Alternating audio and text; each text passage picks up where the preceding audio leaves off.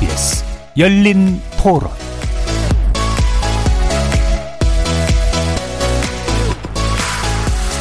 안녕하십니까. KBS 열린 토론 정준희입니다. 로또 당첨돼도 할 수 있는 게 없다. 집도 못 산다라는 말 하거든요. 너무 지금 과열된 것 같아서 좀 내려갔으면 좋겠어요. 아무래도 정부가 좀 어떻게 해줘야 되지 않을까요? 집값은 자유시장 경제에 묶여야 된다 생각해요.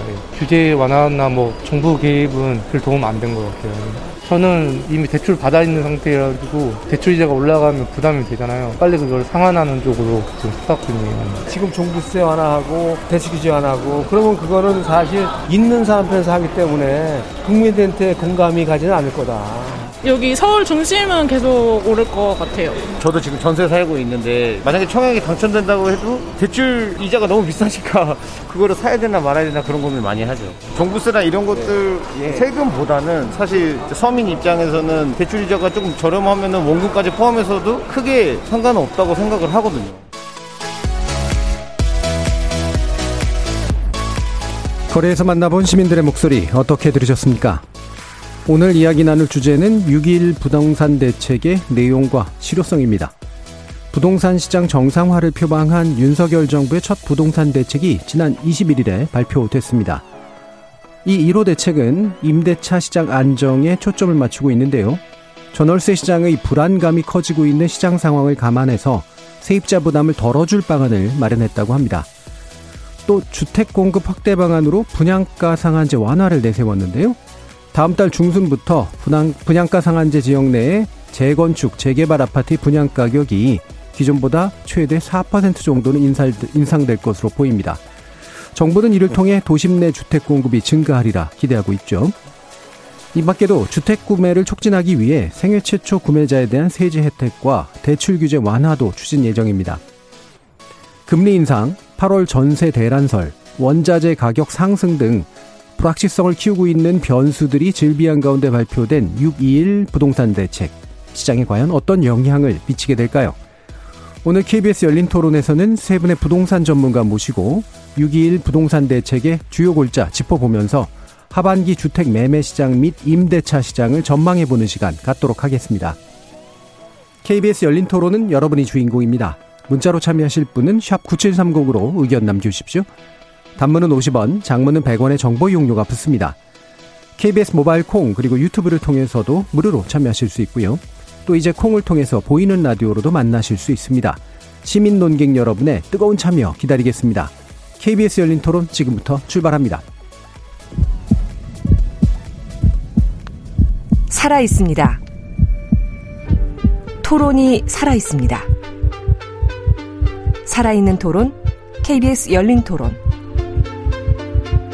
토론은 라디오가 진짜입니다. 진짜 토론. KBS 열린 토론.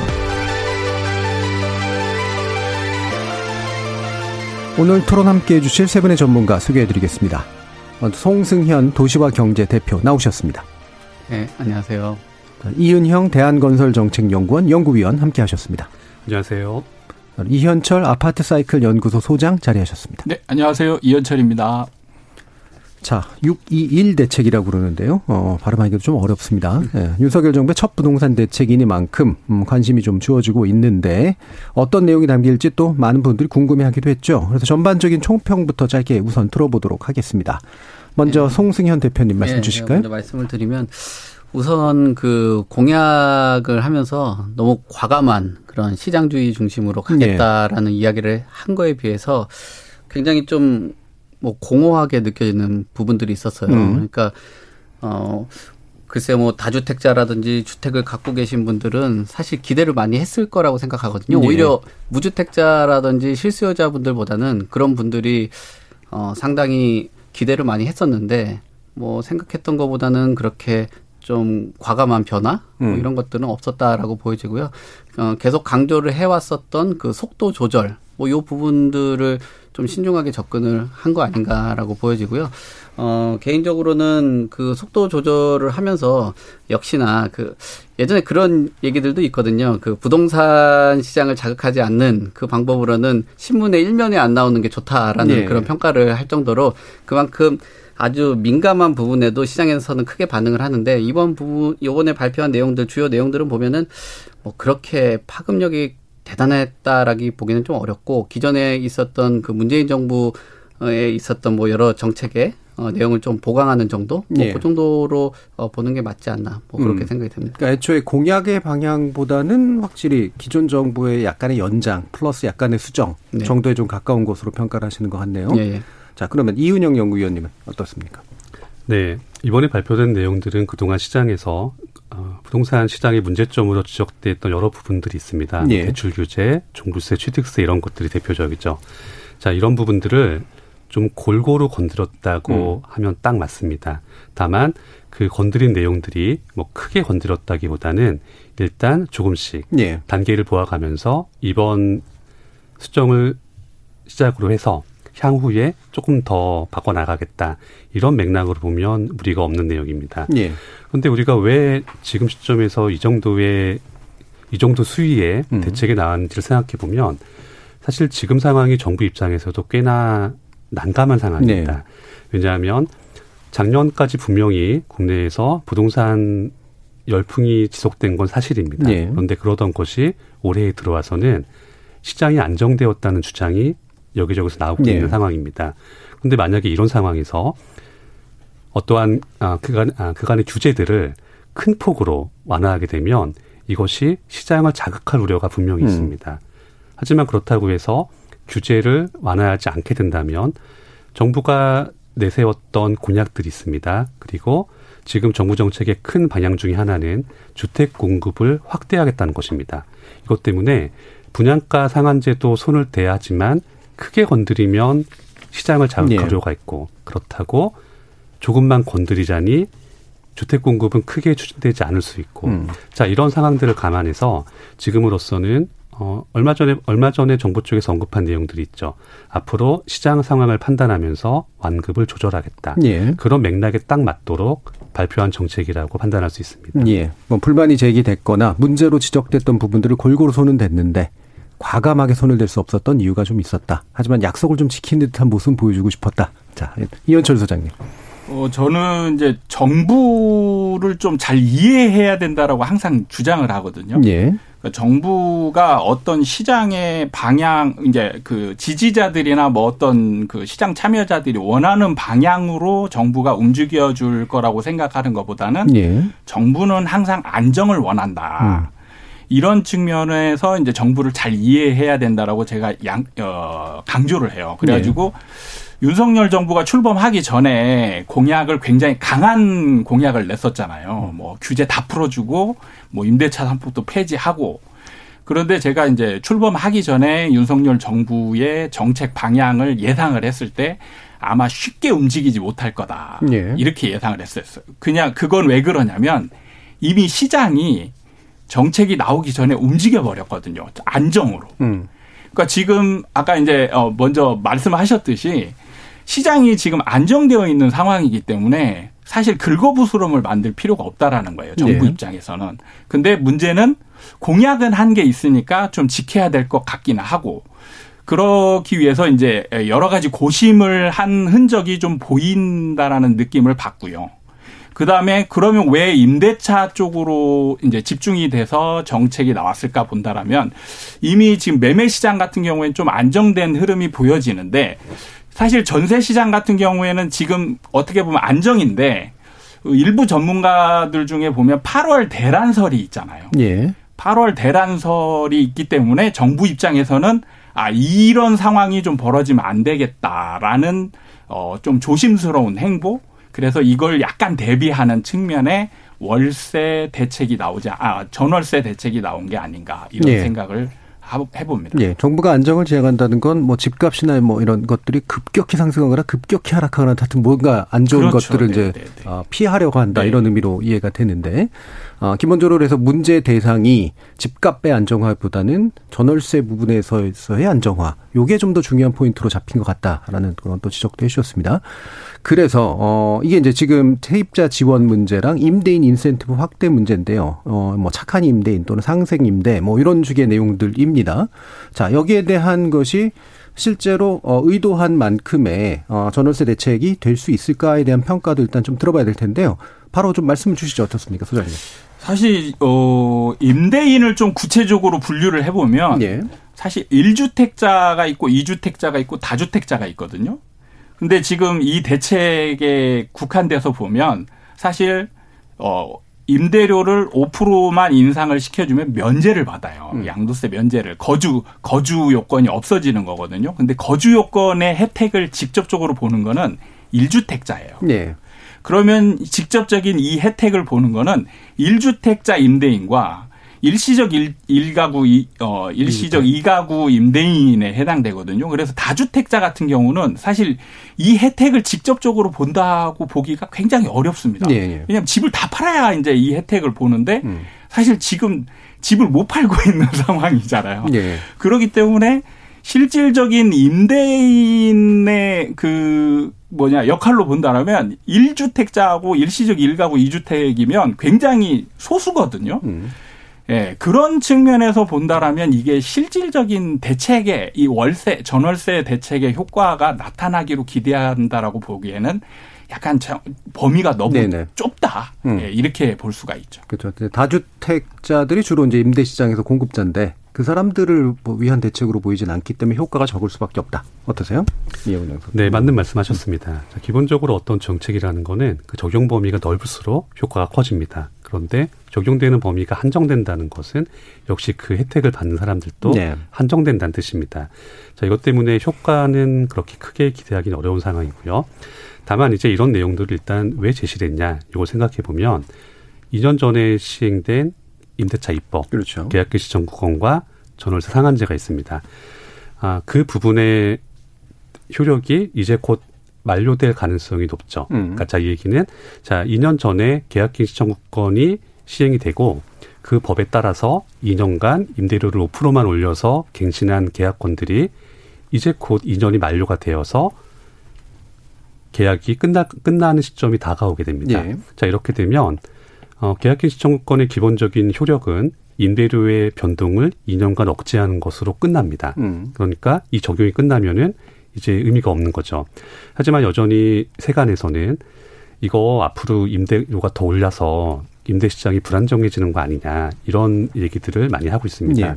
이것 때문에 정부 입장에서는 뭔가 이 부분을 추가적으로 보완할 조치를 내놓을 필요가 있습니다. 하지만 그렇다고 해서 임대료를 영원히 낮게 묶어둘 수는 없는 겁니다. 네. 자, 그 때문에 지금 제시된 상생 임대인 제도를 보게 되면 그 적용 범위가 매우 한정적입니다. 기간도 기간조차 한정적이죠. 음. 자, 그렇기 때문에 지금 일단 이런 제도를 한번 내놓고 적용되는 사례나 음. 효과들을 본 다음에 이것이 충분히 확대할 만하다라고 하면 그때 확대하는 것으로 음. 저희는 예상할 수가 있습니다. 예. 그러니까 뭐 나쁜 말로 쓰면 안 되긴 합니다만 일종의 이제 간을 볼 수 있는 이제 그런 이제 뭐 리트머스지 같은 그런 거로 돼서 만약에 이게 효과적으로 작동하면 범위를 좀 더 확대해서 어 실제로 전대대란 문제를 좀 억제할 수 있는 부분을 고민해 보려고 한다는데 그러면 보시기에 8월 전세대라는 실효성, 그러니까 현실성이 좀 있다고 생각하시나요? 어, 솔직히 8월 전세 대란이 발생하지 않을 겁니다. 자, 네. 왜냐하면 그러니까 저희가 뭐 부동산이 아니라 뭐 금융 쪽에서는 종종 나타나는 표현이 뭐 몇월 위기설, 음. 몇월 대란 이런 겁니다. 그런데 그런 것 중에서 실제로 된 건 없습니다. 음. 그런데 이제 아, 기본적으로 그런 표현들이 나타난 이유는 어떤 특정 시기에 어떤 사건이 집중되거나 발생하는 사건의 여파가 클 거라는 예상을 하기 때문에 예. 위기, 대란 이런 걸 붙이는 겁니다. 그런데 계약갱 시청구권 같은 경우에는 2년 전에 시행이 됐지만 이게 한 시기에 몰아서 시행되는 게. 아닙니다. 다음 달, 그 다음 달 이렇게 분산되죠. 예. 그렇기 때문에 지금 세간에서는 8월 위기설을 얘기하고는 있지만 사실 지금 6월 아직까지 6월이죠. 그 6월 다음 달인 7월 그 다음 달인 8월이 됐다고 해서 임대 가격이 폭등하진 않을 겁니다. 음. 다만 신규 계약되는 임대권의 경우에는 그 시점에 매매 시세에 맞춰서 형성이 됩니다. 그러니까 예. 지금 6월 달 매매 가격이나 7월, 8월 달의 매매 가격이 어느 정도 수준을 유지한다면은 신규 계약되는 임대권의 가격도 음. 거기에 맞춰서 형성이 될 겁니다. 그렇다고 한다면 7월과 8월이 됐다고 해서 큰 임대 가격의 변동은 없다고 보는 게 타당합니다. 예. 그 뒤인 9월, 10월도 마찬가지죠. 다만 어, 신규 계약되는 가격들의 추세는 뭐 일정 수준을 유지하면서 변동을 하겠지만 이제 기존의 계약개시 청구권의 적용이 끝난 매물들이 있고 지금도 그걸 새로 적용하는 계약권들이 있습니다. 예. 자 이런 이런 것들이 시장이 혼재되어 있기 때문에 뭐 우리가 얘기하는 표현들이죠. 이중 가격, 삼중 가격 이런 양상은 꾸준히 지속될 겁니다. 예, 예. 하지만 8월 전세 대란이라고 하는 것이 폭발하는 일은 없을 겁니다. 음. 그러니까 위기나 대란이라고 집중됐다라고 표현될 수 있을 때는 사실 계약권 자체가 계약 상황 자체가 분산돼 있기 때문에 가능성이 낮고 더더욱이나 현대 아, 현재 이렇게 주택 매매 가격이 전세에 반영이 된다면 이후로도 그렇게까지 높은 전세 값이 형성되지는 않을 것 같다 이런 이제 진단해 주셨기 때문에 의견 여쭤보죠 송승현 대표. 우선 그 8월 전세 대란하고 이 상생 임대인 같은 경우는 그냥 제 개인적인 생각은 그렇게 크게 연관성은 없었다라고. 보여집니다. 예. 왜냐하면은 8월 전세대라는 현재 뭐 일어나기 힘든 그런 음. 구조적인 모습들을 갖고 있었고요. 뭐 기존에 아, 급등한 가격에 최근에 금리가 인상이 되고 어, 상당 부분 그 갱신을 한 사람 외적으로는 대부분 사람들이 지금 어, 형성된 임대차 시장에 머무르고 있는 그런 상황이기 때문에 어 뭐 갱신권을 먼저 사용하신 분들 같은 경우는 체감적으로 크게 느껴질지 모르겠지만 시장 전체로 봤을 때는 예, 대란으로 가기는 좀 어려운 그런 상황이고요. 상생 임대인 같은 경우는 어떤 공약을 좀 발표는 했는데 사실 이거는 옵션 정도에 불과한 뭐 그런 어, 뭐, 주요 정책이었다라고 평가를 하기 때문에 제가 예. 아까 처음에 얘기했던 그 상당히 좀 공허하고 뭐 음. 크게 건드리지 않는다라는 그런 말씀을 드린 거로, 어, 말씀드렸다라고 보여, 말씀드렸다라고 어, 이해해 주시면 될 것 같고요. 아, 지금 임대인 같은 경우는 어떤 혜택들이 있냐라고 봤을 때는 이게 상생 임대인 제도가 뭐 긍정적인 측면도 있긴 한데 좀 부정적인 측면도 상당 부분 있다라고 저는 개인적으로 어, 분석을 해요. 왜냐하면은 어, 이 비과세 요건이라든지 양도세 요건 이 부분들을 굉장히 아, 조금 매각하기 좀 쉽게 해놓은 그런 제도를 만들어 놨거든요. 네. 어, 그거는 뭐냐면은 이 상생 임대인이라는 것은 사실 임대 물량들을 시장에 장기적으로 확보를 해야 되는 그런 어, 시스템을 구축을 해야 되는데 한 2년 정도를 어, 뭐 5% 정도 제한을 하게 되고 너 2년 뒤에 팔아라. 팔면 비과세를 해주겠다 예. 그러면 오히려 임대차 그 어, 임대차 3법보다 더 큰 부작용이 나올 수 있습니다. 이, 2년 뒤에 갑자기 다 물량들을 다 매각을 음. 한다든지 그 보유하고 있었던 임대 그 전세라든지 상생 임대인들이 어, 일시적인 짧은 기간 텀 안에 보유하고 있던 것을 뭐 양도 매도 시장에 내놓는다든지 그러면은 시장에서 물량이 너무 많이 늘어나서 집값이 급락할 수도 있고요. 또 또 때로는 어떤 새로운 제도가 생겨가지고 추가적으로 인센티브를 주는 제도를 또 만들게 된다라면 또 장기화돼서 또 묶이는 그런 현상들이 나타날 음. 수도 있거든요. 그래서 이 상생 임대제도에 대해서 좀 고민을 좀 해봐야 되는 그런 어, 제도라고 보여지고요. 지금 8월 임대차법의 대란 같은 경우는 아- 앞에 두 분이 말씀해 주셨지만 어, 실무적으로 접근을 해도 지금 6월 지금 발표된 게 6월 21일인데 한 40일 정도 남은 상황에서 음. 뭐 그렇게 크게 네, 요동치기는 좀 어렵고 어떤 아뭐 임대차 3법에 대한 그 졸속이다. 또 한편으로는 임대차 3법에 대해서 부정적인 그 뭐랄까요 그 대책에 대해서 부정적인 평가들이 많은데 뭔가를 좀 해야 되잖아요. 네, 그런 네. 뭐 액션 정도고 또 옵션 정도로 봐야 될 것 같고요. 8월에 전세 대란은 뭐 일어나기는 실무적으로 보던 기간적으로 보던 그거는 좀 어, 불가능한 거에 가깝다. 네. 오히려 이- 그, 그 아주 짧은 텀 안에 우리가 어떤 추세라든지 뭐 사이클이라든지 이런 것들도 전혀 분석이 없고 단순히 그 기간 몇 개월 네. 정도에 급등한 것을 보고 시장을 진단하고 판단을 하고 나중에 이것을 폐지를 하겠다라는 그런 주장까지 나왔는데 그게 오히려 더큰 음. 부작용이 나올 수 있다. 예. 뭐 저는 그렇게 생각합니다.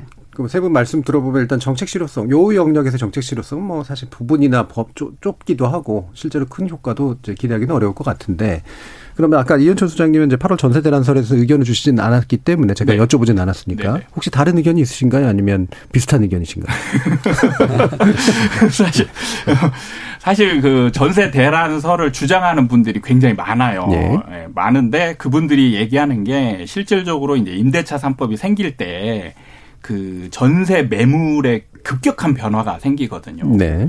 어, 거의 한 10분의 1 수준으로 매물이 줄어버려요. 음. 저- 그 임대차 3법이 생기면서. 그러면서 이제 폭등이, 진짜 폭등이 생기거든요. 음. 그때 사실 저도 그 현장에서 그 이제 뭐 말할 저, 희 세입자가 이제 예. 나가면서 전세가를 그 아파트 단지에 전세가를 다 올려버린 상황이 음. 있었거든요. 예. 근데 이게 이제 2년 뒤에 반복적으로 일어날 것이다라고 예상을 하는 거예요. 음. 근데 이제 이거를 사실 그냥 그냥 일어나지 않을 것이다 이렇게 분석하기는 이제 좀 너무 너무 추상적인 측면이 있고요. 실질적으로 이제 구체적으로 분석을 해볼 필요가 있는데 네. 왜 그런 상황이 벌어졌는지를 좀 이해할 필요가 있습니다. 예전에. 그때에 예. 그러니까 계약 갱신 청구권이 한 70% 정도 썼다라고 이제 정부에서 발표를 했거든요. 예. 매물이 이제 70%가 그냥 사라져 버린 거예요. 임차인도 물론 사라졌지만 사실 임차인은 눈에 안 보이거든요. 네. 매물이 이제 눈에 보이는 건데 임, 매물이 한 70% 정도가 그냥 사라져 버렸고 음. 두 번째가 이제 그 임대인들이 사실 계약 갱신 청구권을 쓴 임차인을 무력화시키기 위해서 실거주를 예, 네, 이제 한다라고. 얘기하거든요. 예. 그래서 내보낸다라고 얘기해요. 예. 근데 내보낼 때의 현상이 이 물건이 튀어나오질 않습니다. 음. 그러니까 먼저 내보내고 그 다음에 후속 조치로 나중에 임대를 놓거나 매매를 하거나 해야 되거든요. 예. 그러니까 임차인이 완전히 나갈 때까지는 절대 매물로 나올 수가 없어요. 예. 근데 임차인은 이제 수요자로 나와서 돌아다녀야 되거든요. 음, 음. 그래서 매물이 또한 20% 정도 사라졌고 네. 그때 당시에 또 희한하게 정부가 허위 매물 단속을 했습니다. 음. 근데 허위 매물의 단속이 물론 정의적인 측면에 있어서는 바람직한 측면이 있는데 예. 사실 그때 당시에 어좀 약간의 긍정적인 측면으로 보면 매물이 많아진 많게 보이는 효과는 있었거든요. 예, 예. 근데 그거를 사실 오비 일학처럼 예, 이렇게 같이 그냥 예, 허위 매물 단속하면서 매물이 사라지는데 허위 매물까지 없어지는 거예요. 음. 그러니까 매물이 진짜 한 10분의 1 수준으로 확 줄어버리거든요. 그러니까 임차인들이 거의 그때 당시에 예, 거의 그냥 패닉 상태에 빠지는 상황이 돼버렸거든요. 그러니까 이런 상황이 이제 반복되느냐를 음. 이제 구체적으로 따져봐야 되는데 예. 문제는 70% 잠겼던 계약 갱시 청구권은 무조건 튀어나오는 거거든요. 그럼 70%의 매물이 다시 튀어나오는 거예요. 그래서 실질적으로 보면 요즘에 보면 전세 매물이 굉장히 많이 늘어나고 있거든요.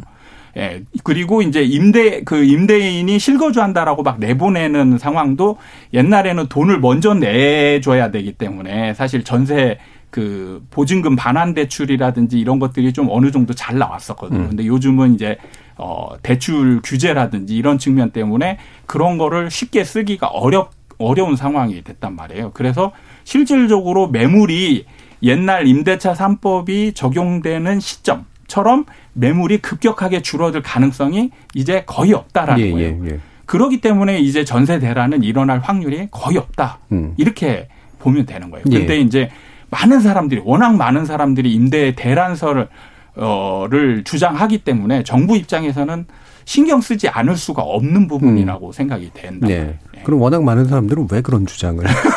그, 그러니까 지금 이 저희가 임대차 3법의 이야기를 하는데 지금 허위 매물 말씀하시고 그 단속하는 기간에 물건들이 쭉 들어갔다라는 거 아니에요? 예. 그만큼 그 뭐랄까 세입자라든지 아무래도 정보를 취합하거나 정보에 뭐랄까요 좀 어떤 뭐 위기 상황이 있을 때 방어력이 좀 약한 임차인들 같은 예, 경우는 이런 뭐 허위 매물들이 얼마나 많이 다녔다는 거예요. 그런 음. 허위 매물을 보고 심지어 현장 가서 집 봤는데 본인이 생각했던 집하고도 다르고 전혀 시장 가격하고 엉뚱한 가격을 보고 혼란스럽고 예. 그렇기 때문에 임대차 3법 안에서도 뭐 전월세 신고제 뭐 이런 것들이 들어와서 일정한 가격이라든지 뭐 시세 같은 것들도 알고 그러면은 어 좀 더 투명하게 그다음에 임차인들 같은 경우도 아무래도 그 시장을 바라보는데 조금 뭐 시장 판단하는데 유리할 수가 있겠죠. 뭐 저희처럼 매일 시장을 보고 어떤 실무적으로 접근을 한다든지 어떤 대책이라든지 정책들이 나왔을 때 익숙하신 분들이야 뭐좀 대응을 할 수 있지만 뭐 바쁘게 생활하시는 분들이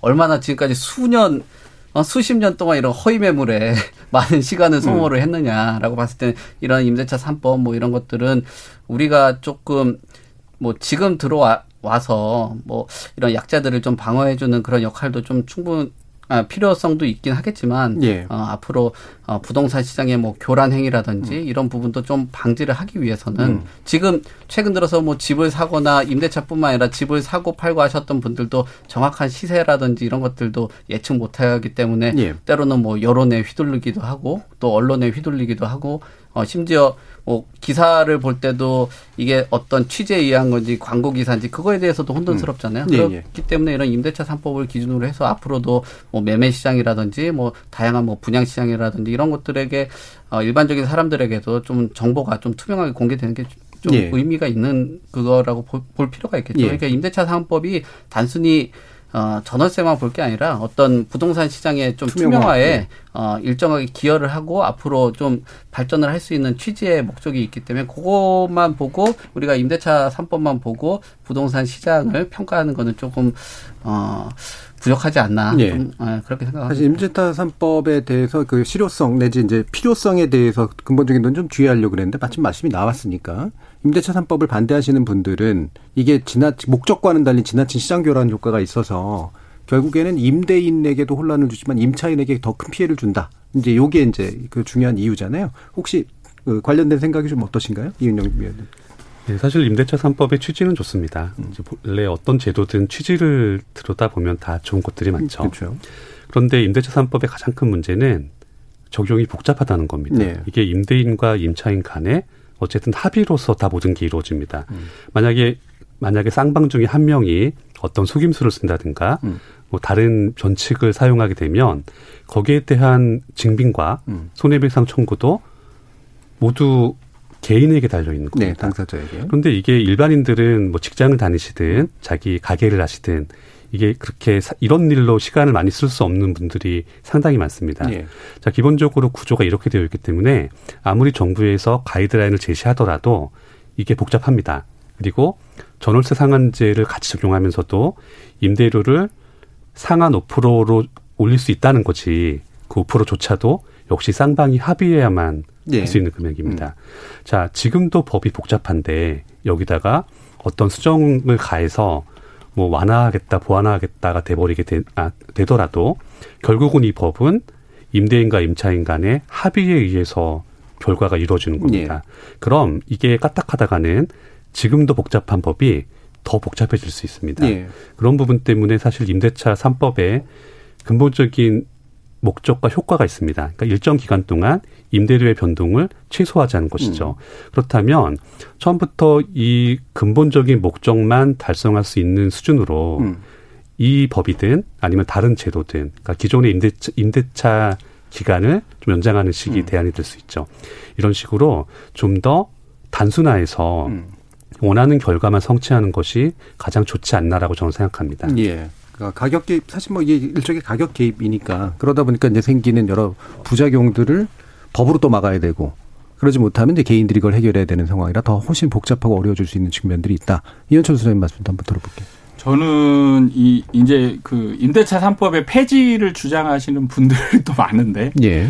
어 사실은 임대차 3법 적용 때 제가 강하게 사실 반대를 했었어요. 음, 음. 왜냐하면 이 법 제도 자체의 문제라기보다는 저는 적용되는 시점이 문제라고 봤거든요. 예, 예. 근데 사실 정부 입장에서는 그때 왜 임대차 3법을 적용했어야 한- 했나를 좀 이해해 보면 그때 매매가가 급등을 하고 전세가도 급등을. 하던 네. 상황이었기 때문에 사실 이제 전세가마저 오르면 이 정부는 끝이다. 음. 이런 이제 예, 아마 위기감이 있었을 거란 말이에요. 그래서 정 이제 전세가를 잡기 위해서 썼는데 사실 그때 제가 반대한 이유는 오히려 예, 시기적으로 전세가가 오르는 상황에서 이런 새로운 제도 예. 예, 그렇게 되면은 어, 가격 통제가 들어가면 오히려 필수품이기 때문에 네, 네. 훨씬 더 가격 어, 부작용, 예, 그래서 급등하는 상황이 벌어질 것이다.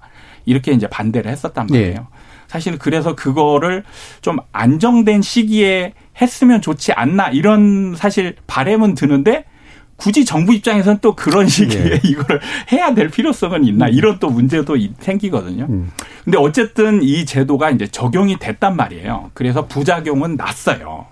그럼 부작용 때문에 없애야 되느냐라고 이제 논리 전개를 한다라면 사실은 어 아직 순기능이라든 측면이라든지 이런 거를 아직 겪어보지 않은 거잖아요. 네. 근데 지금 사실 어떻게 보면 지금 임대차 시장이 이제 서서히 예, 저는 자리를 잡아가고 어느 정도 안정 흐름도 있고 그 다음에 제일 중요한 거는 저는 한번 하락 시장을 하락 시장을 맞아봐야 또 정확한 제도의 어그 승기를 기능을 알 예. 수가 있다. 그러니까 어 사실 정부 입장에서 보면 전세가의 흐름을 보잖아요. 그러면은 사실 상승하다가 하락할 때 하락하는 폭이 굉장히 약하거든요. 예. 전세가 같은 경우는 매매가는 좀 하락폭이 한 40% 정도 떨어지는데 반해서 전세가는 사실 떨어지는 폭이 굉장히 약했어요. 그러니까 계속 우상향만 하는 이제 전세가가 보이거든요. 음. 근데 어 임대차 3법 하에서 하락 시기에는 어떤 시장의 흐름이 보일까? 근데 저 같은 경우는 좀 어이그 입주 물량의 효과가 좀 커, 커지는 제도지 않나 이런 생각이 들거든요. 아, 왜냐하면 계약 갱신 청구권에 의해서 어 많은 사람이 이제 눌러 앉게 되면 시장에 나오는 임차인이 수가 줄어들거든요. 예. 근데 어 이제 새, 새 아파트 집이 사람이 살지 않았던 신규 새. 아파트 예. 신규 아파트가 생기는 수는 어법 적용 전이나 후나 똑같단 말이죠. 예. 그러면은 효과가 훨씬 커지는 거예요. 예. 공급 효과가 커지는 거기 때문에 저는 이 부분까지 한번 지켜보고 음. 이제 그 다음에 역기능이 더 많다. 그러면 그때는 예, 예. 폐지 논의에 들어가도 괜찮지 않을까 이런 생각이 드는데 만약에 순기능이 좀 더 많다. 이렇다라면 아, 계속 존치시키는 게 예, 예. 맞지 않나 이런 생각이 알겠습니다. 듭니다. 그 취재에 동의하면서도 그 시점 문제를 그 걱정하셨던 분들이 사실 예전에 저희 토론할 때도 계셨었는데 음, 비슷한 입장으로 이제 어, 이해가 되네요. 어, 지금 또 다른 이제 부- 부분에 대해서 논의할 것 중에 하나가 이제 주택 매매 측면인데 생애 최초 주택 구입자에 한해서만 대출 확대 그리고 취득세 감면이라는 조치입니다.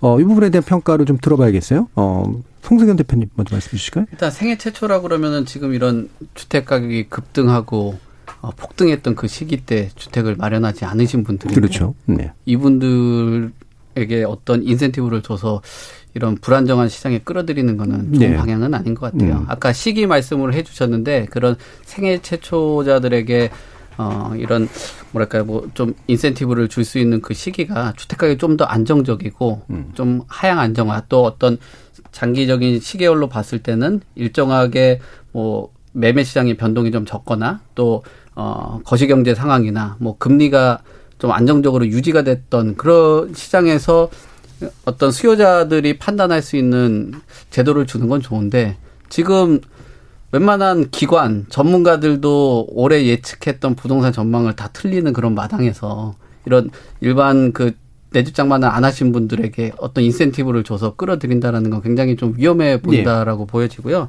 그리고 결국 이런 인센티브를 보면은 결국 취득할 때 쉽게 취득을 하고 어 금리라든지 이런 부분들을 조금 더 어, 좀 가볍게 해주는 건데, 결국은, 어, 시간적으로 봤을 때도 뭐, 길게, 그, 그, 대출 상환 기간을 늘려, 늘리고, 앞으로 뭐, 체증하는 그런 미래 소득까지도 반영을 해서 주택을 구입하게 되는 건데, 지금도, 어, 집을 마련을 하고 나서 어떤 뭐, 금리가 변동을 하고, 또, 어, 뭐, 그 가계 소비가 상당 부분 장기간 동안 줄고 이런 상황들에 대해서 걱정을 많이들 하시거든요. 그리고 또 물가도 계속적으로 상승하는 그런 상황에서 그렇다면은 이런 인센티브가 과연 실수요자들을 위한 건지 음. 어 그건 좀 잘못 판단한 거 아닌가라는 예. 생각을 할 수밖에 없고요. 그다음에 주택 가격이라는 것들이 어떻게 보면은 이런 인센티브를 줘서 자꾸 지금 몇 년 동안의 주택 가격의 가장 문제점은 저금리 유동성 때문에 빚으로 가격을 계속 쌓아 올려왔거든요. 예. 근데 이 상황에서도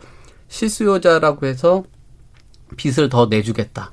어떤 규제를 좀 풀어주겠다. 뭐 이렇게 얘기하는 거는 어, 지금까지 쌓아왔던 많은 빚에 또 추가적으로 예. 새로운 수요자들이 들어와서 그 빚을 감당하면서 사는 것은 아, 좋지가 않다라고 보여지고요. 예. 지금 이런 뭐 정책에 대한 첫 대책으로서 이 실수요자들을 위한다는 방식의 어, 방법은 좀 적절하지는 않았던 것 같고요. 예, 아까 예. 오히려 그 임대 시장을 좀 더 안정적으로 갖고 어, 주택 공급에 대한 뭐 250만 호라는 그 숫자가 아니라 좀더 어, 선명한 공급 대책이 나와서 수요자들이 그런 것들을 좀 판단하고 예. 집을 살 건지 아니면은 어 장기 주, 그 임대주택에 나와서 임차로 장기로 거주를 한다든지 아니면 어 자발적으로 임대 시장에 머무른다든지 뭐 선택할 수 있는 폭을 다양하게 예. 주고 나서 그런 것들을 하는 게 좋았을 텐데 지금 뭐 굉장히 급등한 예. 가격 뭐 물론 어 예, 알겠습니다. 왜냐하면 캡은 있지만 예, 예. 단순하게 말하면 그러니까 뭐 되게 길게 자세히 설명을 해 주셨는데 시간 시장이 불안정할 때 이- 이른바 상투 잡기 하도록 만드는 정책이 될 수도 있지 않겠느냐라고 이제 이해가 돼요.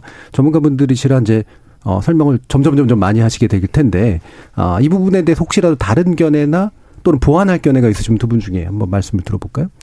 사실 예. 그 저도 비슷한 얘기이긴 예. 한데 정부 입장에서 사실 이게 어떻게 보면 그 뭔가 해야만 하는 일처럼 지금 정해져 있단 말이에요. 그렇죠. 뭔가 그래서 보면은. 사실 이 음. 저는 이 단어 자체를 좀 어, 빼야 되지 않나 이런 생각이 드는 게 뭐냐면 뭐? 네. 내집 마련. 예, 예. 이게 내 집 마련의 어떤 당이 그 인생 목표처럼 막 만들어 버렸다면 네. 집을 꼭 마련해야 될 것처럼. 그러니까 정부는 사실 어 생애 최초 집 없던 사람들이 집을 마련해 주는 게 정부의 역할처럼 예, 예. 굳어진 거예요. 그래서 사실 지금 어떻게 보면 이게 이율 배반적인 게 원희룡 장관이 얼마 전에 발표를 그 정책 방향을 발표한 게 하향 안정이다라고 발표를 했단 말이에요. 네. 그러니까 저택 주택 가격을 하향시키겠다, 하락시키겠다라고 지금 얘기를 했단 말이죠. 근데 말씀하신 것처럼 하락 시장에서 이걸 사라.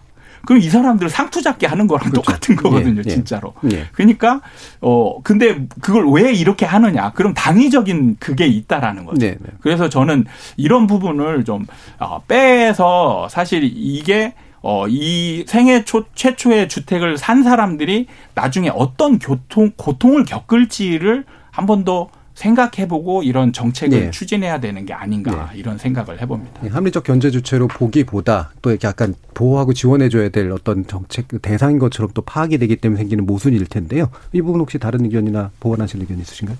네, 사실 이거 그렇게 복잡하게 생각할 게 없습니다. 예. 왜냐하면 이번 정부의 정책 방향은 기본적으로 시장에 맡기겠다는 겁니다. 아, 그렇다면 음. 대출이든 어떤 것이든 종전보다는 그러니까 종전에 좀 많이 규제가 되어 예, 있기 때문에 예. 그것보다는 완화하는 게 맞고 음. 가장 이상적인 것은 누구에게나 완화하는 겁니다. 네. 그런데 이게 지금 시점에서 누구에게나 완화를 해버리게 되면 주택 매수자가 많아질 수 있습니다. 예. 이건 시장 안정 얘기하는 상황에서 곤란한 내용입니다. 이것 때문에 대출 규제는 완화하지만 이걸 제한적으로 한 겁니다. 일단 지금처럼 앞에 생애 최초라는 단어가 붙게 되면 적용되는 사람들이 제한됩니다. 그리고 LTV는 늘려줬지만 DSR을 똑같이 적용하게 되면 음. 적어도 이 한정된 숫자 중에서도 경제적으로 여력이 충분한 분들만 또 해당이 됩니다. 자, 이런 집단을 대상으로 해서 대출을 더 늘려주고 집을 사고 팔게 해준다는 것은 그렇게 문제가 없습니다. 음. 그래서 지금 발표된 내용은 어, 전반적인 공약 내용처럼 향후에는 대출 규제든 어떤 것이든 좀 더 시장 경제에 맞도록 완화하겠, 완화하겠지만 우선은 이렇게 시작을 하겠다라는 정도로 판단하는 것이 맞습니다. 예. 뭐 일반 시장 정상화라는 그런 막 언어를 쓰고 있는데 이제 그런 관점에서 접근하고 해석해 주셨네요. 자, 또 지금까지 들어온 청취자 문자가 있어 가지고 일단 들어보고 또 이어진 2부에서 논의 이어가도록 하겠습니다. 정희진 문자 캐스터. 네, 지금까지 여러분이 보내주신 문자들 소개합니다. 8655님. 모든 부동산 문제의 출발은 주거용이 아닌 사고 파는 투자의 관점에서 시작된다고 생각합니다. 건설사나 분양사 홍보 내용이 쾌적한 환경 등 생활의 편리성보다는 구입 이후 금전적으로 돈이 된다는 식의 광고가 허다하잖아요. 주택이 이윤 창출을 위해 사고 파는 매매 대상으로 생각하고 표현되어지는 현실이 씁쓸합니다. 김선호님, 집값은 이자 급등으로 인해 하락세가 불가피해 보입니다. 이자 급등 시기 부동산 연착륙 방안이 궁금합니다. 9803님, 저희 집 주변이 재개발 지역으로 선정되었다고 해서 동의서를 받는 등 분주하더니 새 정부 들어 기준이 바뀌었다고 썰렁해졌네요. 부동산 정책이 정권에 따라 오락가락하는 건 바람직하지 못한 것 같습니다. 0800님, 질문 드립니다. 본의 아니게 조그마한 빌라를 상속을 받았었는데 내 생애 첫집 대출 대상에서 제외되나요?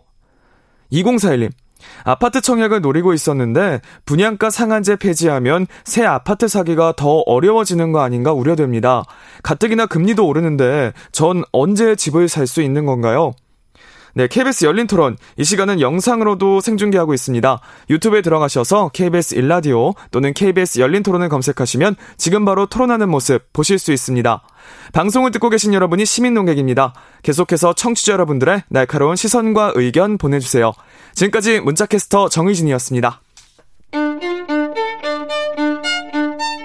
토론이 세상을 바꿀 수는 없습니다. 하지만 토론 없이 바꿀 수 있는 세상은 어디에도 없습니다.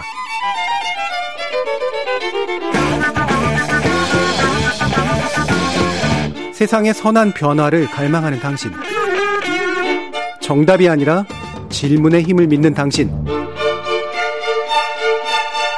우리 KBS 열린 토론에서 만납시다.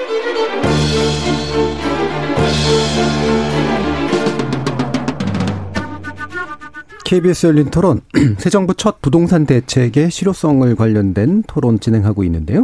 이은영 대한건설정책연구원 연구위원, 이현철 아파트 사이클 연구소 소장, 송승현 도시화 경제 대표 이렇게 세 분의 전문가와 함께 하고 있습니다.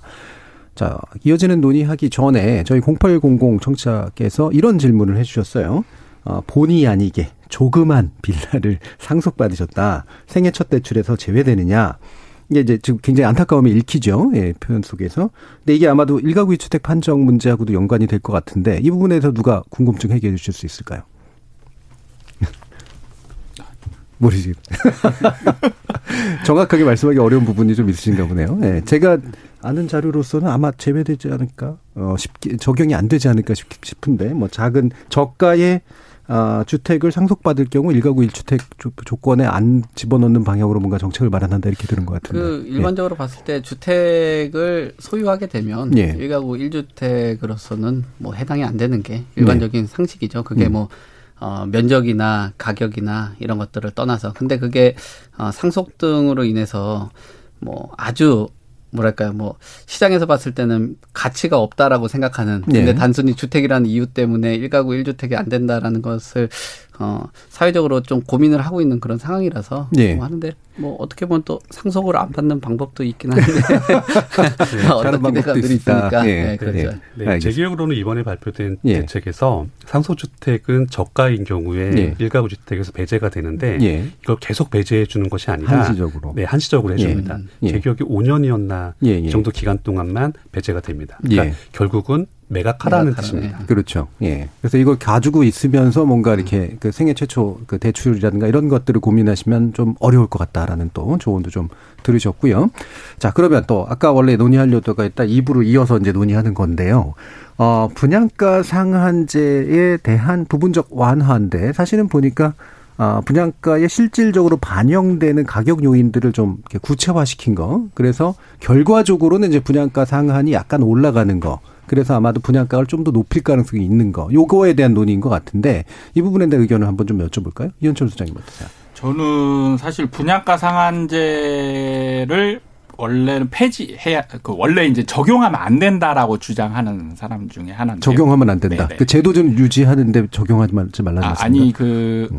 그냥 일종의 폐지해야 네, 된다라고 네. 얘기하는데요. 실제로 이게 그 어떤 정책적인 효과를 그 어떻게 보면 누리기가 음. 사실 지금 거의 효과가 없는 오히려 이제 그 시장 상승 효과만 불러 일으키는 네. 작용을 해왔기 때문에 그러니까 소위 말하면 로또 분양, 네. 예, 로또 분양의 기본적인 요건이 되면서 음. 로또 분양을 서로 받으려고 하면서 청약 경쟁률이 과열되는 네. 그리고 이게 시장으로 연결되는 나중에 값을 올리는. 예, 네. 그리고 이제 그 재개발 재건축이나 이런 것들의 공급은 굉장히 위축시키는 역할을 해왔거든요. 그래서 원칙적으로 이제 폐지를 해야 된다라고 얘기를 했지만 이제 정부 입장에서는 문제가 뭐냐면 있는 제도를 폐지하면 또 다른 문제점이 나타난다라는 게 이제 가장 문제점 네. 정부가 어 이제 당면한 과제인 것 같아요. 그래서 제가 볼 때는 문정 이제 새로운 정부가 분양가 상한제를 폐지하겠다라고 이제 공약으로 내걸었음에도 불구하고 지금 소수 어떻게 보면 굉장히 작은 개편에 이제 예. 에, 머물렀던 점이 그 정부의 지금 어느 정도 한계 때문에 음. 그런 음. 게 아닌가 음. 생각되는데 제가 봤을 때는 현실적으로 보면 분양가가 꽤 많이 올라가지 않을까라고 예상이 들어요. 꽤. 예. 예. 아까 4%라는 제가 언급을 드렸는데 그 이상도 될 수 있다. 그렇죠. 예, 예. 음. 어떻습니까? 예. 네, 사실 분양가 간단합니다. 이 구조는. 그러니까 쉽게 표현하면 분양가는 땅값하고 건물값입니다. 예. 그리고 기타 비용이 들어갔죠. 음. 이걸 좀 더 용어를 붙여서 택지비와 건축비와 가산비라고 표현합니다. 예. 자, 그런데 최근 몇 년간 보게 되면 건축비에 해당하는 부분들이 많이 올랐습니다. 그렇죠. 대표적인 게 어, 건설 자재가 예. 대표적이죠. 뭐 기타 다른 거 다 마찬가지입니다.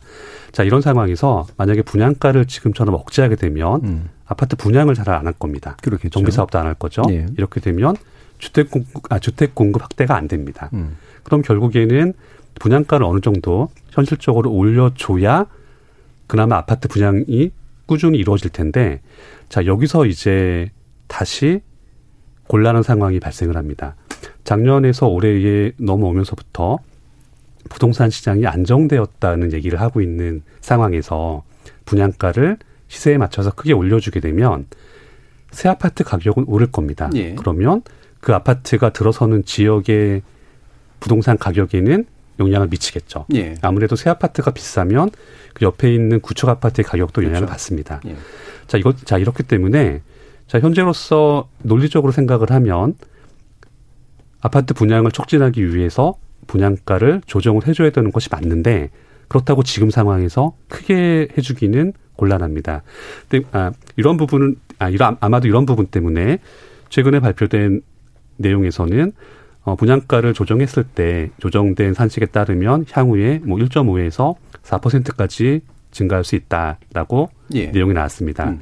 그런데 이런 수치보다 앞서서 일단 기본적인 내용은 어, 분양가에 반영될 수 있는 여러 가지 길들을 일단 제도적으로 열어두겠다. 그래서 아 그것이 이번 발표된 내용이 핵심이고요. 음. 그리고 예상 상승률을 4% 정도라고 미리 시뮬레이션을 보여준 것은 예. 아마도 부장가의 상승 폭이 지금 시점에서 크게 나타나기보다는 음. 정부에서 예상한 물가 상승률을 넘지 않는 범위에서 예. 수치를 제시했을 가능성이 높다고 봅니다. 음흠. 그 앞에 정부에서 제시한 물가 상승률 금년 금년이 예, 예. 약 4.8% 정도 나왔습니다. 그렇다면 분양가가 올라가는 정도도 일단은 그 정도를 상회하지 않는 것으로 하겠다라고 하면 저감이 적죠. 네. 제도적으로는 예. 여러 가지 요인들이 반영될 수 있는 길을 열어두면서 음. 지금 당장은 크게 올라가지 않을 거다라고 음. 얘기를 하는 겁니다. 이렇게 되면 일단 제도를 개편했기 때문에 향후에 뭐 2년 뒤, 3년 뒤, 4년 뒤라도 이 제도를 어떻게 운영하느냐에 따라서 분, 아, 최종적으로 결정되는 분양가가 예. 좀더 높게 나타날 여지가 있는 겁니다. 음. 그리고 추후에 이 부분에 대해서 뭐 시장의 요구나 상황이 추가적인 개편이 필요하게 되면 택지비에 대한 요인, 즉 땅값에 대한 반영분도 다시 조정할 가능성이 있습니다. 음. 이렇게 되면 분명히 분양가는 올라가겠지만 주택 공급은 확대가 될 겁니다. 예. 다만 정부 정부 차원에서 이렇게 밀어붙일 아, 밀어붙여도 적절한 시기는 지금처럼 정부 취임한 초기가 아니라 중후반에는 네. 충분히 가능하다고 저는 예상합니다. 음. 그러면 이 부분 이제 엮어가지고 다시 송 대표님께도 여쭤봐야 될 것 같은데 이제 미분양 수가 늘어나고 있어서요. 또 네. 이거하고 또 결합되면 어떤 문제가 있을까? 일단 분양가 상한제 음. 폐지하면은 어 제가 그 건설사분들 만나 보니까 걱정하는 분양업계나 건설사분들 만나니까 오히려 이거 폐지하면 손해라는 입장을 갖고 계신 분들도 손해라는, 많아요. 음. 네, 공급자 입장에서는 건설하거나 시행하시는 분들에게는 돈이 될지도 모르겠지만 음, 음, 음. 분양에 대한 열기가 굉장히 식, 는다는 거죠. 예. 그러니까 이게 분양가 상한제 상한제라는 게 어떻게 보면 무주택 수요자들이 열광하는 그런 제도고 그렇죠. 또 로또 예, 로또를 예. 바라볼 수 있는 아, 그런 제도거든요. 음, 그러면 결국은 이 분양가 상한제가 있기 때문에 어, 국내 이 아파트 경기 그리고 아파트 건설사가 버티고 그래도 튼튼하게 유지를 해온 그런 사업인데 네. 이 분양가 상한제가 폐지가 된다라면 청약 시장이나 분양 시장을 꼭 바라볼 이유는 없는 거예요. 음. 재고 주택 안에서 본인이 적정하게 부담할 수 있는 주택들 뭐 이런 것들을 구입을 할 수 있는 거고요. 또 미분양이 계속적으로 나면 오랜 기간 동안 브랜딩을 해왔던 건설사의 이미지도 추락을 하게 되고 미분양 아파트라는 오명을 계속적으로 누리게 된다면 더 마이너스가 될 수 있다라는 거죠. 예. 근데 분양가 상한제 폐지에 대해서 결국은 그 폐지 뒤에 숨어져 있는 거는 조금 더 어, 우리가 사용하는 그 비용에 대해서 좀 인정을 좀 더 해달라. 네. 그래서 지금 최근 나왔던, 아, 뭐 주거 이전비라든지 뭐 영업 손실이라든지 음. 최근에 물가가 올라가는 그런 상승분에 대해서 조금 어, 반영을 해달라 해, 했고요. 또 그 안에서 어, 시뮬레이션을 해보니 한 4% 이야기를 하는데 아마 그거보단 더 오를 겁니다. 왜냐하면은 음. 분양가를 산정하는 데 있어서 결국 근거가 되는 사례들이 주변에 있는 아파트 단지들이거든요. 네. 근데 기존까지만 해도 20년이라는 그 좀 현재 주택하고 너무 좀 괴리감이 있는 주택의 유형과 구축들, 질, 예. 그죠? 그런 거였는데 지금 한 10년 정도로 당겼다 보니까 그런 부분에서는 격차가 줄어들고 대신 어, 가격에 대한 격차도 상당 부분 줄어들 겁니다. 그래서 아마 시뮬레이션 하신 것보다는 더 많이 올라가지 않을까라고 생각되고요.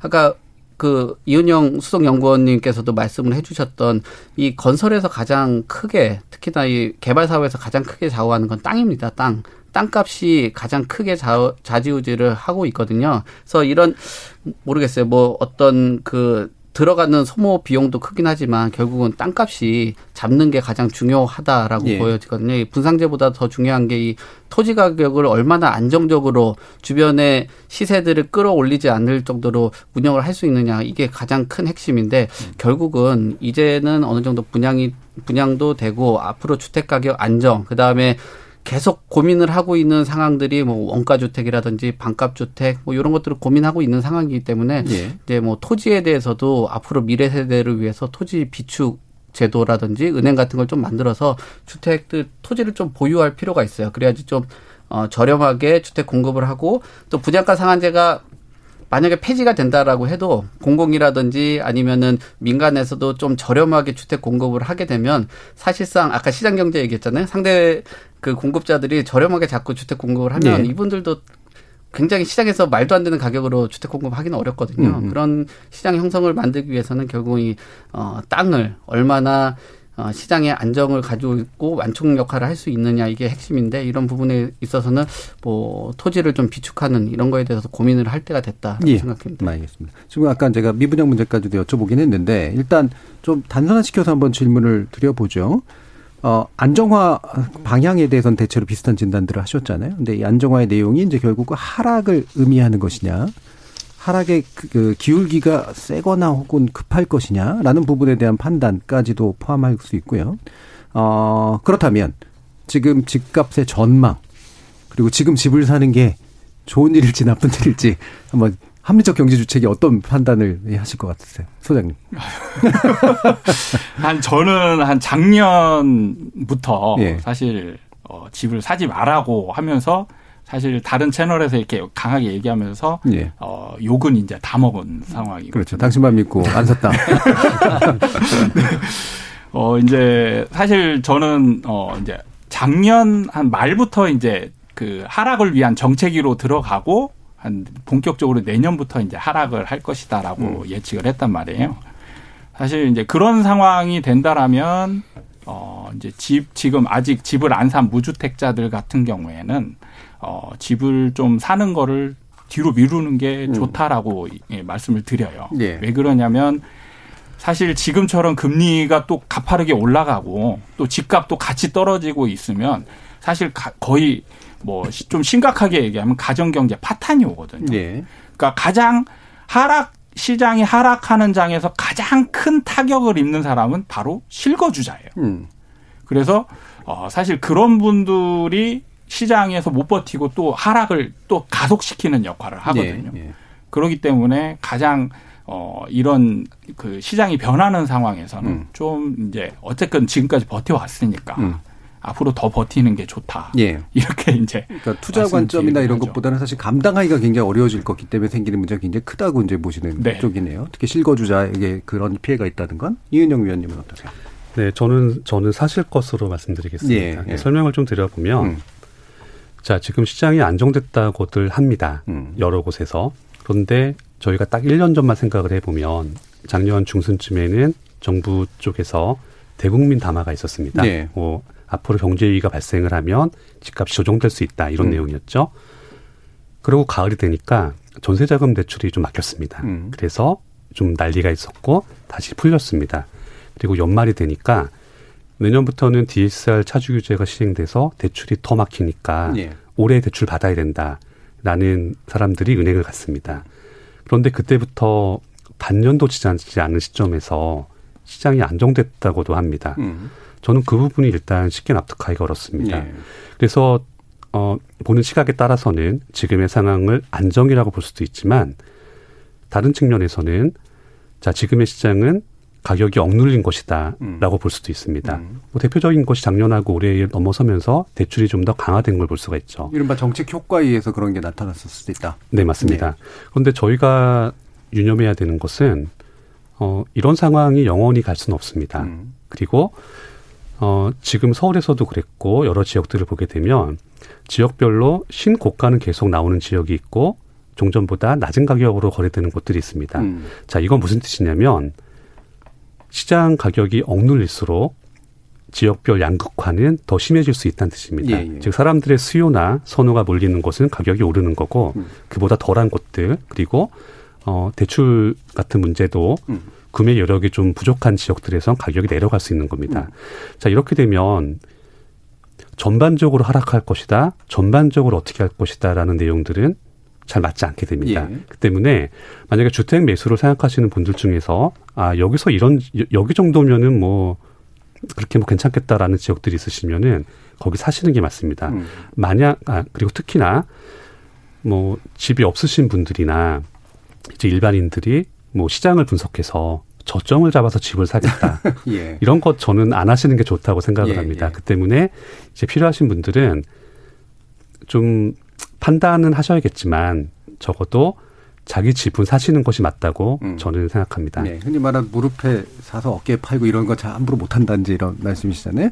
자, 그럼 송승현 대표님은 이 집값 전망에 일단 집값은 글쎄요 지금 뭐 거시경제 상황이나 금리 인상 추이들 뭐 국내뿐만 아니라 뭐 전 세계적인 트렌드거든요 금리가 올라가고 있는 예. 트렌드 그래서 뭐 국내 국지적으로 개발 호재라든지 어떤 수급에 대한 이야기들도 있긴 하지만 이 거시 환경을 국내 환경이 뭐 어떤 기술적 반등을 하기 위해서 몸부림을 친다고 해도 좀 이겨내기가 좀 어려운 환경 아닌가. 음. 그게 아 일단 금리가 인상 추이에 있는 그게 완전히 정점에 도달한 상황이 아니고 계속 오르는 그 추이에서는 이 누르는 힘을 가지고 억지로 그렇게 발버둥을 치는 거는 조금 어려워 보인다라는 게 저 개인적인 그 시각이고요. 예. 또 공급 부족에 대해서 걱정들을 많이들 하시는데 음. 그 공급적인 부분에 대해서도 신규 공급은 부족할지 모르겠지만 지금 다주택자라든지 시장에서 재고된 주택의 물량들 그런 것들이 시장에서 계속 공급이 되고 있거든요. 재고 시장 안에서. 그러니까 공급 부족론을 펼치기에는 재고 시장에서 활발하게 매물들이 출회가 되고 있다. 그래서 공급 부족론이 생각보다 먹히지 않을 가능성이 아, 꽤 예. 크다라고 보여지고요. 그리고 내 집 마련을 하시려고 고민들 하시는 아까 여러 질문들을 하시는데 저는 집값이 이렇게 올라가는 아니 금리가 올라가는 상황에서 사실 집을 사는 거는 그렇게 현명한 선택은 아니라고 봐요. 예, 결국은 어, 이 금리의 인상에 또 리스크를 해지할 수 있는 것은 결국은 금리에 예, 그 해지할 수 있는 부분들은 결국은 집값이 좀 조정된 부분에서 가격을 아, 주택을 매입을 하는 게 예. 이자 부담보다 훨씬 더 이득일 거거든요. 그러면은 결국은 어떤 집값이 좀 조정을 받는 그 시기. 저는 뭐 올 하반기에는 집값이 상승한다라는 전망을 조금 개인적으로 안 하고 있고 좀 조정이나 하락을 가지 않을까라고 생각하거든요. 예, 예. 그래서 그 기간으로 봤을 때는 뭐 올 하반기라든지 뭐 내년 상반기 정도 좀 매수 타이밍이 좀 있지 않을까. 음. 그때 정도 보시면 좋을 것 같고요. 그리고 그 시기 때 매수를 하라고 말씀을 드리는 것은 단순히 투자 관점이 아니라 주기 그 주택이라는 게 뭐 생애 주기에 맞춰서 그 예. 주변에 뭐 학교라든지 자녀 또 예. 어, 어메니티 같은 것도 상당 부분 누릴 수가 있는 거고 또 그 안에 그 인프라를 통해 가지고 단순히 집 외적으로 어 어떤 뭐랄까요 뭐 상승할 수 있는 본인들이 뭐 어떤 어 주택 외적으로 뭐 얻을 수 있는 것들이 많다라고 보면 예. 어, 그런 부분에 있어서는 본인이 맞는 지역의 주택을 매수를 하는 거는 좋다. 다만 음. 지금은 주택을 거래를 많이 하면 거래 비용이 상당히 많이 네네. 발생을 해요. 그러니까 주택을 예전에는 자그마한 평수부터 조금씩 그렇죠. 조금씩 넓혀가는 게 트렌드였다면 네. 지금은 가족들을 꾸리고 나서 한 10년 정도는 정착할 수 있는 면적을 선택을 하고 그 지역에 어, 뭐 학교라든지 직장이라든지 이런 것들을 잘 선별을 해서 네. 집을 사는 건 좋겠다라고 예. 생각합니다. 음, 기본적으로 이제 자신의 필요에서 결정하는 게 맞는데 생애 주기상 그러나 이제 지금은 조정이 좀 전망되기 때문에 조정 이후에 구입하시는 게 어떨까라는 그런 생각을 밝혀주셨습니다. 자, 그러면 이제 매매 쪽, 그러니까 구매 쪽은 이렇다고 치고요. 지금 전월세 관련해서 아까 이제 전세 대란까지는 없을 거다라고 보셨기 때문에 뭐 전세 양이나 급격한 값의 상승이나 이런 것들을 보시진 않을 것 같은데 다만 이제 전월세 시장에서 지금 전세를 월세로 바꾸는 현상들이 이제 많이 나타난다고 하죠. 그게 이제 그걸 금리 때문이잖아요. 어, 이 현상은 어, 지속될 거라고 보시는지 그리고 이게 이제 임대차 시장에 어떤 나름의 영향을 미칠 거라고 보시는지 한번 이은영 위원님 말씀 먼저 들어볼까요? 네, 당분간은 지속될 걸로 봅니다. 네. 아, 아 그런데 지금도 분명한 것은 어, 전세금을 자기 돈으로 가지고 계신 분들은 전세가 확실히 유리합니다. 예, 예, 예. 일단 지금도. 나가는 돈이 없으니까요. 네, 이제 그래서 지금 전세 월세 이런 얘기들은 음. 전세 자금을 대출로 하시는 분들에게 특혜 해당이 됩니다. 예. 그러면 임대를 사시는 입장에서는 사실 월세가 편합니다. 음. 왜냐하면 전세 자금 대출을 받으려면 집주인께서 동의도 하셔야 되고 그렇죠. 음. 좀 복잡합니다. 그런데 월세를 내게 되면 이거 필요 없죠. 그래서 그래서 이자와 월세를 비교했을 때 음. 월세가 뭐 큰 차이가 없다고 하면 월세를 내는 것이 편리한 겁니다. 예. 자, 이런 부분들을 감안하면 앞으로도 이런 추세는 지속될 것으로 볼 수 있습니다. 음. 그리고 기본적으로 집값이 크게 하락을 해서 임대 가격도 크게 내려갈 것이다. 음. 이렇게 된다면 다른 얘기가 될 수 있겠지만 어, 한국이 적어도 지금까지는 향후에 물가 상승률, 경제 성장률이 쭉 예상되는 상황이기 때문에 그렇게 내려갈 것 같지는 않습니다. 예. 그렇다면 앞으로도 임대 가격은 뭐 기울기가 어떻든 상승할 가능성이 높고 음. 거기에 맞춰서 돈을 올려줘야 하는 상황이라면 월세가 당분간은 많이 선택될 가능성이 적지 않습니다. 음, 그러니까 여전히 이제 자금이 있는 분들은 전세가 유리할 수도 있지만 음, 그렇지 않은 분들에게서는 월세가 낮다라고 판단되기 때문에 아마 이 가속화될 것이다. 송 대표님 견해는 어떠십니까? 저는 저도 이거는 계속 음. 어, 이어갈 것으로 보이거든요. 왜냐하면은 전세를 활용하는 것보다 이득이 훨씬 더 많기 때문에 네. 시장에서 어, 선택을 하시는 그 임대 임차인들 같은 경우는 이쪽이 좀 더 유리합니다. 왜냐하면 지금 중개 수수료 같은 경우도 월세보다 전세가 훨씬 더 비싸거든요. 그렇죠. 예, 그럼 월세로 선택을 하게 되면 그 안에서 보증금도 좀 적게 들고 최근에 그 깡통 전세라든지 본인이 융통할 수 있는 비용도 갖게 되고요. 또 그 중개 수수료가 월세 거의 한두 달 정도 되는 그 정도 비용이기 때문에 훨씬 더, 어, 인센티브가 본인들한테 있다라고 보여지고요. 또 금리 같은 경우가 지속적으로 상승하다 보니까 월세는 어느 정도 픽스가 되어 있는데 전세 금리나 금리 시장은 예측을 지금 벗어난 그런 상황이기 예. 때문에 불확실성에 베팅을 하는 것보다는 어, 월세 가격이 정, 정해져 있는 게 좋다라고 보여지고요. 또 한 가지로 뭐 재원을 한다라면은 이 금리가 올라가면서 대출 수요들이 상당 부분 줄어들었을 때 우리가 지금 전세 가격이 어 매매하고 참 비슷합니다. 그 저금리 유동성으로 매매 가격을 어 이 대출금으로 쌓아 올린 부분도 있거든요. 전세 가격도 비슷하게 지금 어 전세자금 대출로 전세 가격을 끌어올렸어요. 네. 그러면 이런 어 대출을 사용하려는 수요들이 줄었을 때 전세자금 대출 80%를 점진적으로 75%, 70%를 점점 줄여 나가면서 가계 부채 같은 경우도 일정하게 관리를 하고 수요가 좀 줄였을 때 줄었을 때 좀 활용하는 게 좋지 않을까. 그러면은 결국은 전세에서 월세 수요들이 많았을 때 이때부터 조금씩 줄여가고 어 장기적으로 봤을 때는 전세 관련돼서도 어 수요가 줄었을 때 어떤 DSR이라든지 이런 것들도 같이 예. 고려를 해야 될 타이밍이 점점 다가오고 있다라고 생각됩니다. 음, 알겠습니다. 이현초 선생. 저는 이게 그 지속되는 기간은 사실 어떻게 보기는 좀 어, 뭐 어려울 수 있지만 예. 저는 이 추세가 계속될 거라고 보지는 않습니다. 음. 왜냐하면 이 수요자들이 월세로 좀 몰리잖아요. 그러면 임대인들이 어떤 포지션을 그렇죠. 취하냐면 월세를 올려버립니다. 네. 올려버리면 지금은 사실은 전세의 대출 이자와 월세를 비교했을 때 사실 비슷하거나 어, 아니면 조금 그 복잡한 측면에서 월세가 좀 유리하기 전 네. 하기 때문에 이제 임차인들이 월세를 선택하는 거거든요. 근데 월세를 올려버리면 다시 전세가 유리한 시점이 올 거예요. 그러면 이제 그때부터 다시 또 임차인들이 예, 전세로 음. 약간 전환하는 그런 상황들이 올 수 있고요. 그 다음에 이런 상황이 이제 시장에 미치는 영향을 보면 사실은 전세가가 전세가가 왜 왜 올랐는지를 좀 이해할 필요가 있거든요. 사실은 어, 임, 임차인이 100명이 있고 임대 물건이 100개가 있다라면 이때 100개 중에 50개, 50개로 전세와 월세로 나눠져요. 네. 근데 예, 금리 인상이 아닐 경우에 일반적인 상황에서는 임차인들이 전세를 월등히 선호하거든요. 그래서 전세 쪽으로 수요가 몰려버려요. 음. 그러다 보니까 이제 전세가 올라가는데 지금 같은 경우 임대차가 안정된 역할을 하는 또 하나의 역할을 하는 게 이 월세 시장으로 분산이 되는 거예요. 네. 수요자들이. 예, 그런 측면이 있기 때문에 임대가를 좀 어느 정도 안정시키는 효과가 좀 있다. 음. 이렇게 보시면 될 것 같습니다. 네. 자, 이제 마무리 발언 해 주실 시간인데요. 자, 이후에 부동산 대책 어떤 식으로 보완하거나 또는 방향을 잡으면 좋을지 간단하게나마 1분 정도로 어, 말씀 들어보도록 하겠습니다. 먼저 송 대표님 말씀부터 드릴까요? 우선 지금 부동산 시장을 자극하지 않는 게 제일 좋을 네. 것 같아요. 그래서 어, 속도 조절에 대해서 계속 강조를 해 오셨는데 이게 어떤 뭐랄까 그 속도 조절에 대해서 정확한 속도를 맞춰 놓고 너무 과하게 어, 액셀을 밟지 않는 게 중요하겠다. 그래서 어, 지금 시장에 뭐 유동성 같은 경우도 축소되어 있고 대외 경제 같은 경우도 불안한 그런 이 시기에 너무 급발진하는 음. 그런 어 정책보다는 시장 환경이라든지 어떤 조금 숙성돼 있는 데이터를 가지고 시장에 대응을 하, 네. 하셨으면 좋겠다. 뭐 그렇게 어 저는 생각을 합니다. 알겠습니다. 급발진하지 말자. 이천 이현철 소장님.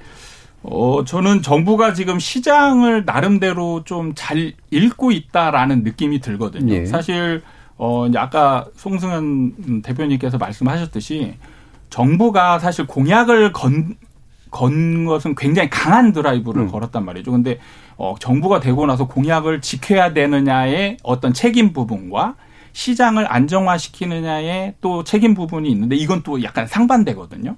근데 지금 정부의 행동이나 이런 걸 보면 좀 안정 부분을 택한 측면이 좀 있어요. 네. 그러니까 지지자들 측면에서는 굉장히 약간 배신감이 들 정도로 공약을 안 지킨다 이런 느낌이 드는데 에, 그거는 정부의 역할이기 때문에 그렇다라고 생각하고 시장의 어떤 흐름을 어느 정도 좀 잘 이해하기 때문이 아닌가 이런 생각이 들어요. 그래서 저는 공약은 사실 급하게 지킬 필요는 없다.